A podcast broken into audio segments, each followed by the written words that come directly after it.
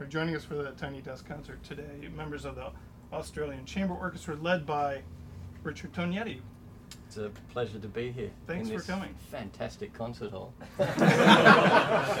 So, what are you going to play for us first? well, um, yeah, things could have uh, changed dramatically if this possible myth could be believed that Maurice Ravel applied for the directorship of the Sydney Conservatorium in the beginning of last century. Um, so we're going to play the first movement from his one and only string quartet, and then continuing with Ravel, um, a, a Jewish song called Kaddish, and then we're going to go into some original Australian music with a composer called Joseph Tawadros, who's over here, of Egyptian origin, and uh, his music is, well, self-described as Egyptian classical music. He plays the oud, and his brother James will be joining him on uh, a riq, or um, we call it the tambourine. So uh, those three pieces. Take it away.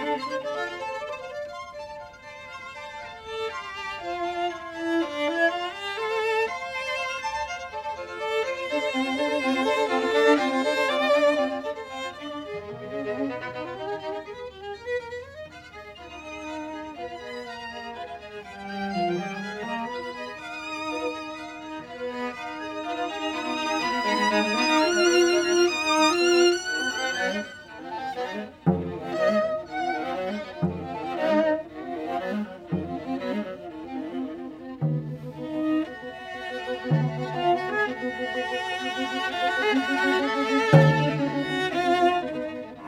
you.